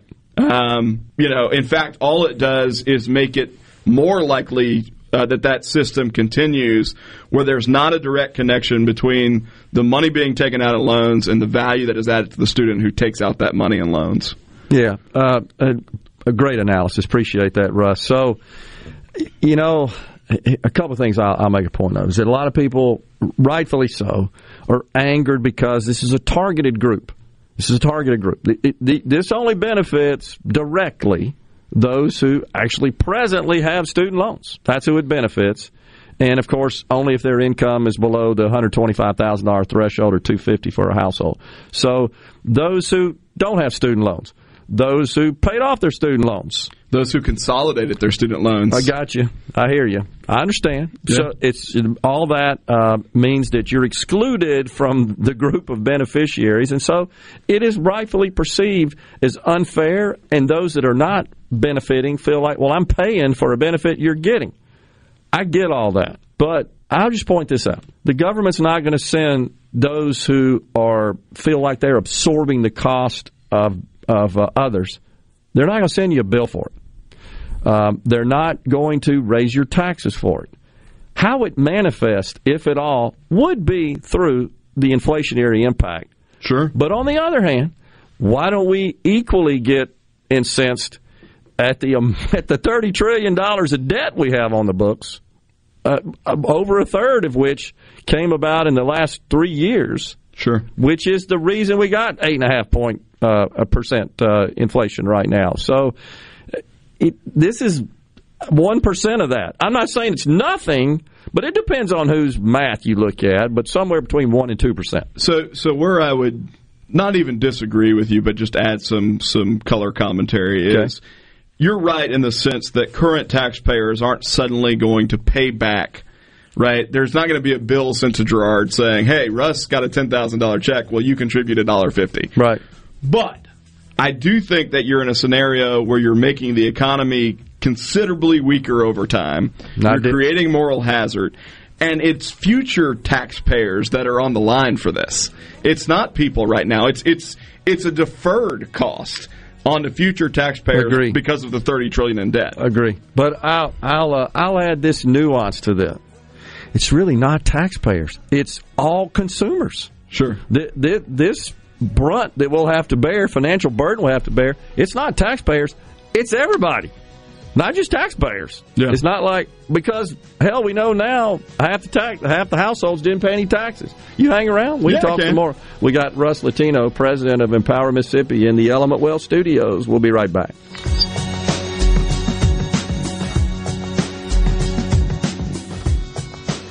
This show was previously recorded. From the SeabrookPaint.com Weather Center, I'm Bob Solander. For all your paint and coating needs, go to SeabrookPaint.com. Your Labor Day, a 70% chance of rain, cloudy skies, high near 86. Tonight, a 30% chance of rain, low around 72. Tuesday, much of the same, a 60% chance of rain, mostly cloudy, high near 86. And for your Wednesday, showers and thunderstorms likely, mostly cloudy, high near 85.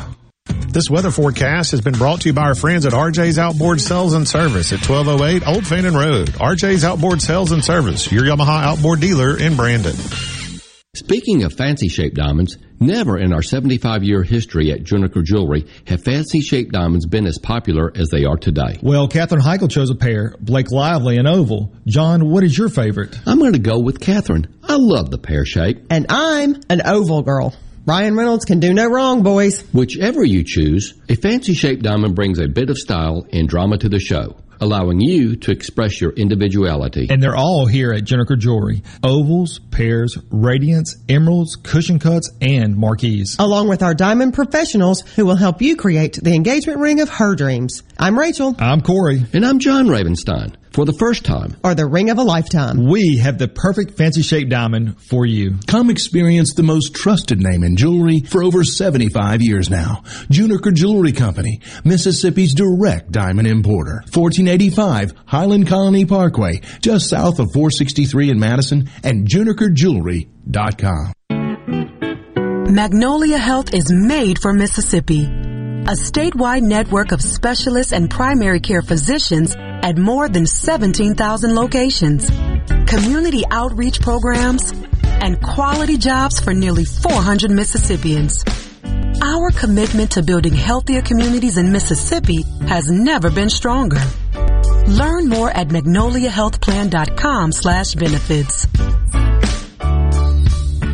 Men's Health of Mississippi is the proud sponsor of Ole Miss Sports. Men's Health of Mississippi, providing medical and health care services to men of all ages, treating almost all health issues that men face. Call or go online for an appointment today. Are you having sewer and drain problems? Call the experts, Roto-Rooter. Since 1934, Roto-Rooter Plumbing has been fixing small home disasters. Mention this ad for $25 off any service. Call Roto-Rooter, 601-353-3333. That's 601-353-3333. called Roto-Rooter, that's the name. And a winkle trouble's down the drain. Roto-Rooter. Protect your home and office with Havard Pest Control, a family-owned and operated business for 75 years. Havard provides termite and pest services with free quotes, low monthly payments, free recalls, and unmatched customer service. For more information, visit havardpest.com. I'm Kelly Bennett, and you're listening to Super Talk Mississippi News.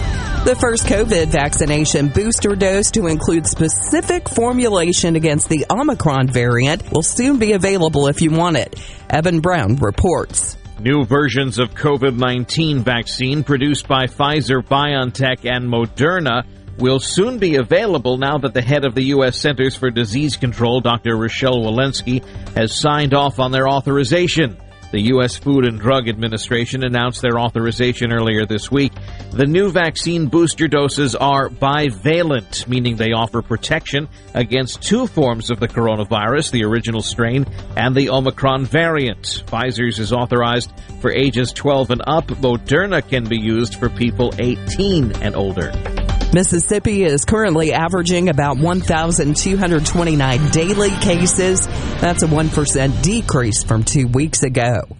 From the ground up, from the grassroots. That's how we began in 1922, and that's how we do things today. The Mississippi Farm Bureau Federation celebrates 100 years in 2022. 100 years of farming, ranching, and supporting our 180,000 member families. From our state capital in Jackson to our nation's capital in Washington, D.C. Creating policy, advocating for a better way of life for all Mississippi. We've been there through the tough times when Hurricane Katrina blew ashore. There is extensive damage on U.S. 90. Triumphant times, winning the right to vote to protect private property rights for Mississippians. We introduced benefits like our insurance in the 1940s and fought to stretch broadband internet service from DeSoto County to the Mississippi Gulf Coast. So, from the ground up, not just a farm organization, 100 years of strengthening our families, our communities, and our state. The Mississippi Farm Bureau Federation. 100 years of faith, family, and Farm Bureau. Super Talk. Nobody keeps Mississippi informed like we do. With 12 stations covering all 82 counties. If it happens in your state, we're on top of it. The news, the weather, the sports, and the talk that's important to you. The issues that matter to you, your family, and your bank account. It's all right here. And when you're away from home, depend on the SuperTalk app and supertalk.fm to stay in the know. We're proud to serve our fellow Mississippians. SuperTalk Mississippi. This show was previously recorded. Okay, is everybody ready? I'm ready. Ready here. Middays with Gerard Gilbert on SuperTalk Mississippi.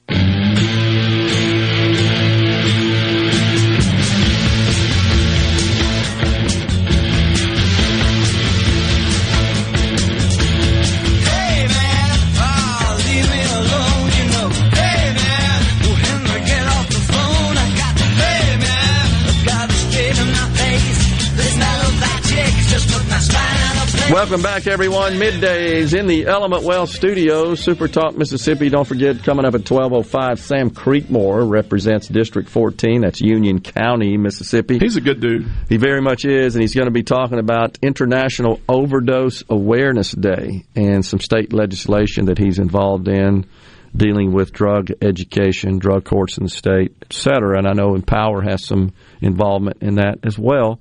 Jeremy in Caledonia on the ceasefire text line says, I have two daughters that could benefit from the loan payoff, but I am not for it. I'm old school. You pay for what you owe. Appreciate that, Jeremy. And I think a lot of people do feel that way. It's been rather interesting, Russ, is one way to describe it, to consume the reaction across the country.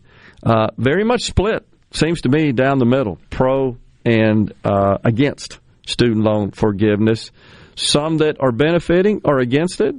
Some that are not are against it. Some that are benefiting are not only for it, they're screaming for more. Yeah. Now, I've done some, there's a whole bunch of statistics. I know you've obviously consumed them as well that are published by various organizations. And I try to cross-check them just to make sure they're accurate and check their sources. But some of the interesting statistics about who actually has the debt. Of course, the higher the degree or the longer you stayed in college, the more debt you have. Yeah. I mean, that's pretty common sense conclusion there. But I got to tell you, and I hesitate to even say this, there's a side of me that believes this has also got some racial undertones to it as well. And the NAACP came out and blasted this plan, by the way, said, does not do enough for black people.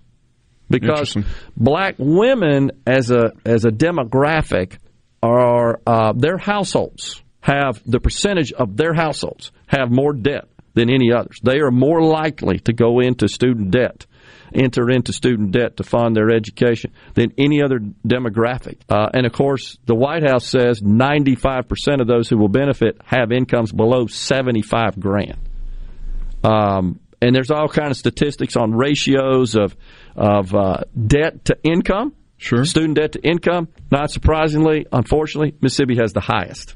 Well, and look, though, even if you're talking about under $75,000, people with college degrees statistically make more money than people without college degrees. Yeah. So you are talking about a scenario where you're taking the top half of the country and giving them a benefit, even if you're cutting out the very top from being eligible. You know, I think all of this, though, misses the point at some level. I see the debate. There's legitimate points to be made on both sides of it. I'm looking at it going, if you don't address what actually caused the student loan debt to climb to $1.8 trillion or whatever it is, yep. Then you're not actually doing anything but giving a temporary Band-Aid. It might feel nice in the moment, but you've not fixed the problem. What actually has made college education so expensive? And I believe what has made college education so expensive is free money unchecked from any potential marketability gains that come along with taking out that loan to get the education. Right? Agree. And so it allows colleges to spend an awful lot of money on climbing walls and lazy rivers and all sorts of nice amenities to attract students in, and the student almost becomes a mark. Yep. It's like, we know that you can get money, so how do we make this super attractive? And by making it super attractive, we're going to make it super expensive. Yep. Right? So look at the inflation numbers on college. I mean, we've been talking about inflation across consumer spending for the last 18 months. Yep. It pales into comparison to half a century of college tuition increases. We're talking 5x, the standard inflation rate over that same time period. And it's because we've made access to capital so easy with no consequence or no consideration of the actual outcomes. Are we making that student better off when they emerge from college? Are they able to more easily take care of their families when they emerge from college?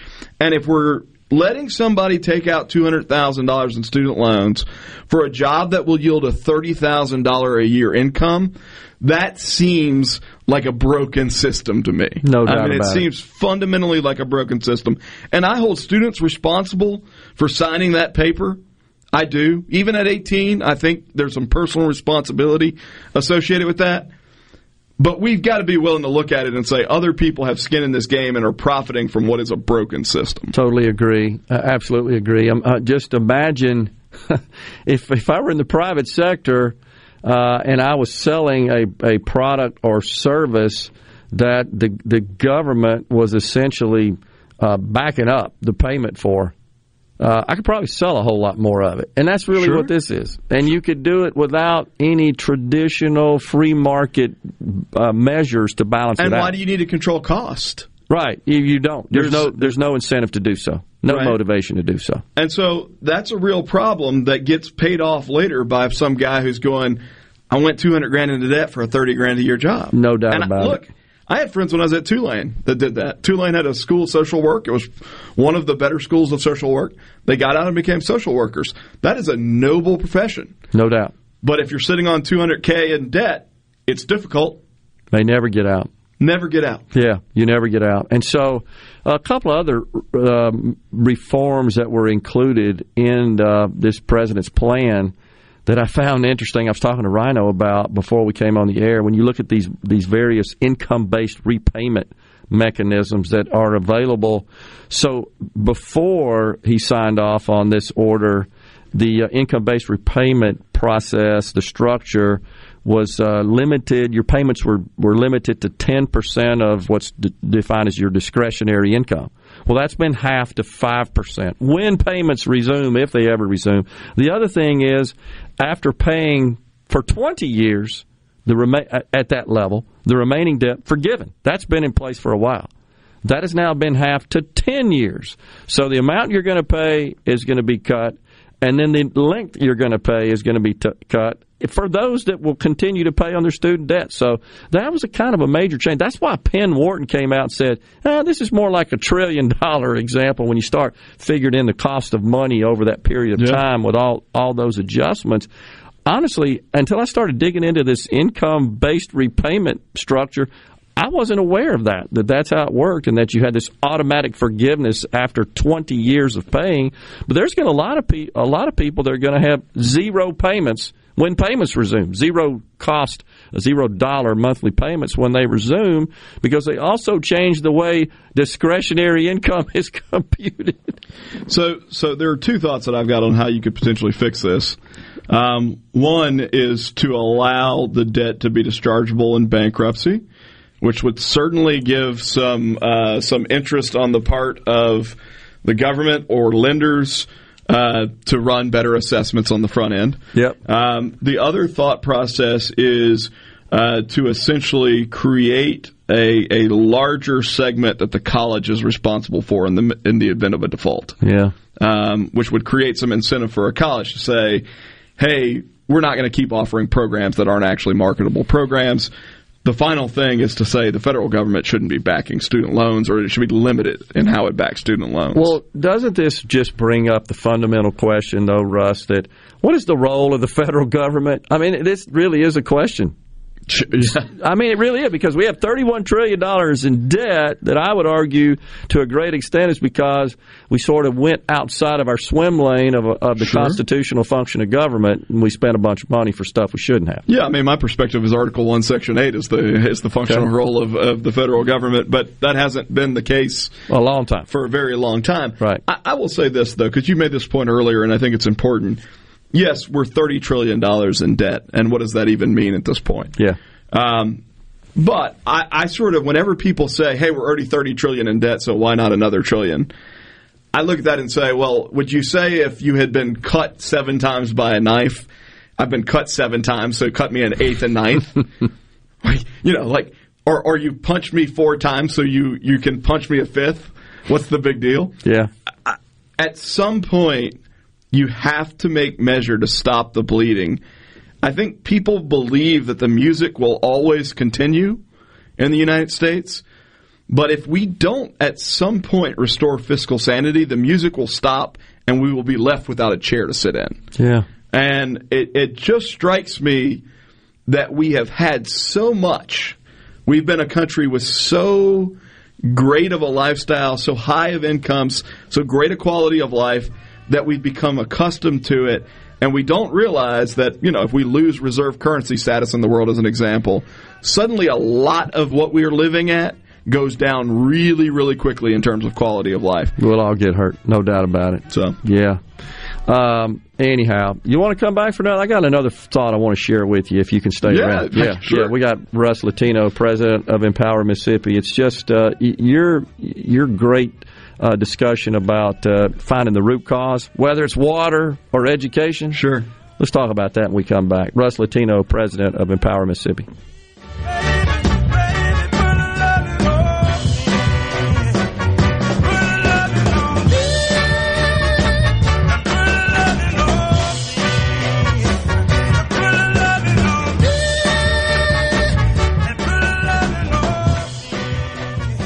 This show was previously recorded. Why don't you mind your own business? Mind my own business? What's that supposed to mean? No, I was just thinking about all of the news of tax changes, insurance changes, regulations that are being passed down to business owners. I don't have the time to keep growing and to keep up with changing payroll regulations. I know. It seems like all I do is handle employee-related problems. I hear PeopleLease can help. How can they help? PeopleLease can handle our payroll, taxes, employee benefits, and workers' compensation. They even offer an affordable and customizable 401k program and a 24/7 online human Human Resources Support Center for all my HR needs. Think of all the time we'll save letting People Lease handle our payroll and benefits administration. I'll be busy growing my business and letting People Lease take care of the rest. Sounds like a good business plan with People Lease. Let People Lease mind your business so you can mind your own business. Call now, 601-987-3025. That's 601-987-3025. Or visit freepayrollquotes.com for your free quote. Good Things with Rebecca Turner is brought to you in part by TrustCare, where you'll find a team of experienced, knowledgeable, and friendly staff. Visit TrustCareHealth.com to schedule an appointment today. TrustCare. Feel better, faster. This is Home Answers Radio, and my guest today is Trey Jackson of Bulldog Construction. Trey, if a business has uneven sidewalks, they're asking for trouble. Would you agree? Lynn, they are. It's a trip hazard and it needs to be fixed. Our foam technology can level those uneven walks without having to lay down any new concrete. Much easier and more affordable. Trey, my wife tripped over one of those and skinned her knee up. She was fortunate. Call Bulldog Construction at 601-853-4242. This Labor Day broadcast on Super Talk Mississippi is brought to you by Tico Steakhouse. Come dine with us. Tico Steakhouse, where the locals gather. East County Line Road in Richland, 601-956-1030. Weekly RX with Dr. Nicole Sapphire. Childhood obesity is a serious problem in the United States, affecting over 20% of kids. This puts children at risk for poor health because obesity is a major risk factor for many illnesses, including diabetes, cardiovascular disease, cancer, and even severe COVID-19. Many public health efforts have tried to tackle childhood obesity, including Michelle Obama's Let's Move campaign. However, rates continue to climb, indicating these may not be as beneficial as people would think. There is no single way to prevent or treat obesity, but the best thing parents can do is promote healthy behaviors by increasing physical activity, learning about nutrition, and even reducing stress. A favorite saying in my household is to make sure we are eating the colors of the rainbow. Adding colorful fruits and vegetables to the plate is a great start to healthier living. Healthy habits are important for the whole family, not just an individual. Dr. Nicole Sapphire, Fox News. It's Fox Wheels. The end of the classic muscle car era is approaching as Dodge announces it'll end production of gas-powered Challenger and Chargers next year, replacing them with new all-electrics like the Charger Daytona SRT concept. It comes with 60s and 70s era styling that's said to be more powerful and quicker, and even comes with emissions-free exhaust pipes. Dodge CEO Tim Kuniska is telling Fox News Auto that the only way the brand could approach an EV future. We got to make it look right. We got to make it sound right. We got to make it drive right. I think people are going to be they're going to be shocked. Full details on the electric Charger Daytona SRT not yet released, but Dodge has said the all-wheel drive concept will exceed the current Hellcat V8's 808 horsepower rating. The production version of the Charger Daytona SRT expected in showrooms by the end of next year. That's Fox Wheels. I'm Jeff Manasso, Fox News. This is Ben Shapiro reminding you to listen to The Ben Shapiro Show weekday nights starting at 9 p.m. here on 97.3 Super Talk Jackson. This show was previously recorded. It's so awesome! Middays with Gerard Gilbert. Come on, let's get on with the show! Yay. On Super Talk Mississippi.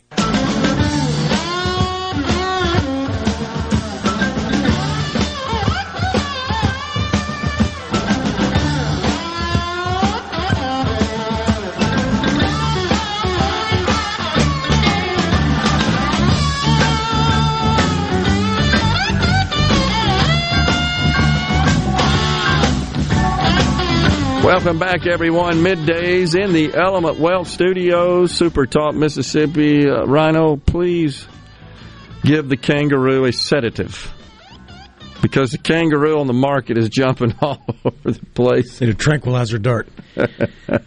So, Aaron from Madison asks on the C-Spire text line, what about new student loans? So, I haven't dug too terribly deep into the mechanics, but my understanding is it's as of a certain date, right? Whatever's on the books. What's your understanding, Russ? I think that's right. I think what I would say is, because I take this question a little differently, is like, what happens moving forward. Yeah. Like, is this a one-time thing, or are we entered into a situation where every few years we've got to do a new forgiveness? And you made this point earlier that the reaction was interesting in that there were people who are more conservative in thought who said, well, you have a contractual obligation, you need to pay your own loan.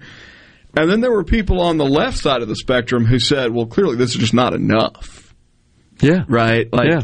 You need to do a lot more. And so the real sort of debate here is a debate over who ultimately is responsible for paying for college. Yep. Agree. And I think there probably is a certain element of the country that is not just looking for relief from debt that was too high relative to the degree that they obtained, but that fundamentally believe that the government has a responsibility to take care of people from cradle to grave. And for lots of reasons, I don't believe that. It's not constitutional. It's also not in the best interest of anybody. I agree. For the government to take care of us from cradle to grave. If you look at instances in our history where the government has treated people essentially as wards of the state, those people tend to end up in really bad situations. No doubt about it. Success and prosperity are a byproduct of people being able to use their skills, their knowledge, their work ethic to create something valuable that other people see the value in and want to buy. And it is a scary commentary if you look at it from a 30,000-foot view that this isn't just about debt relief. It really is about a movement towards more government subsistence for people that treats people as dependents instead of as contributors. And I think that's a really sad thing for our country. Yeah, I'm totally with you, but we have sort of flipped to a point. Rhino and I talk about it regularly on the program. We're already past the point of no return. No, I mean there's this very, I think, pervasive attitude in this country that delayed gratification, rugged individualism, individual responsibilities are tenets of European white supremacy.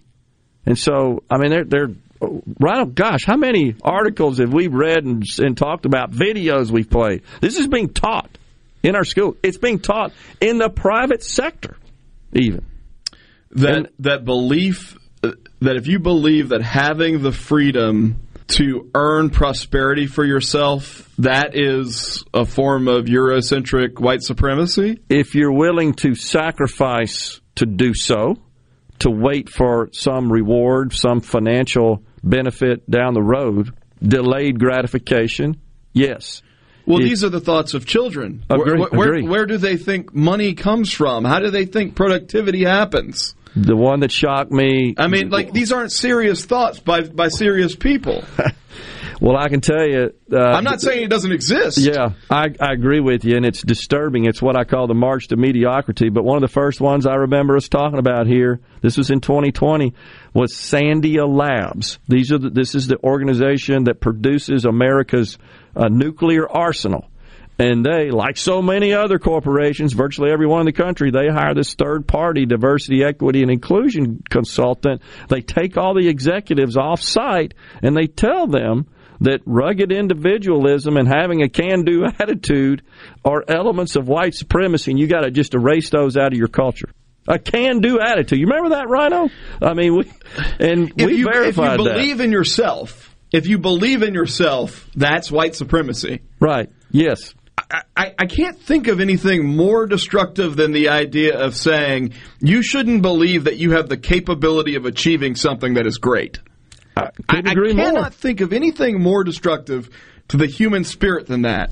And it is that it is veiled in this sense of moral superiority is abhorrent.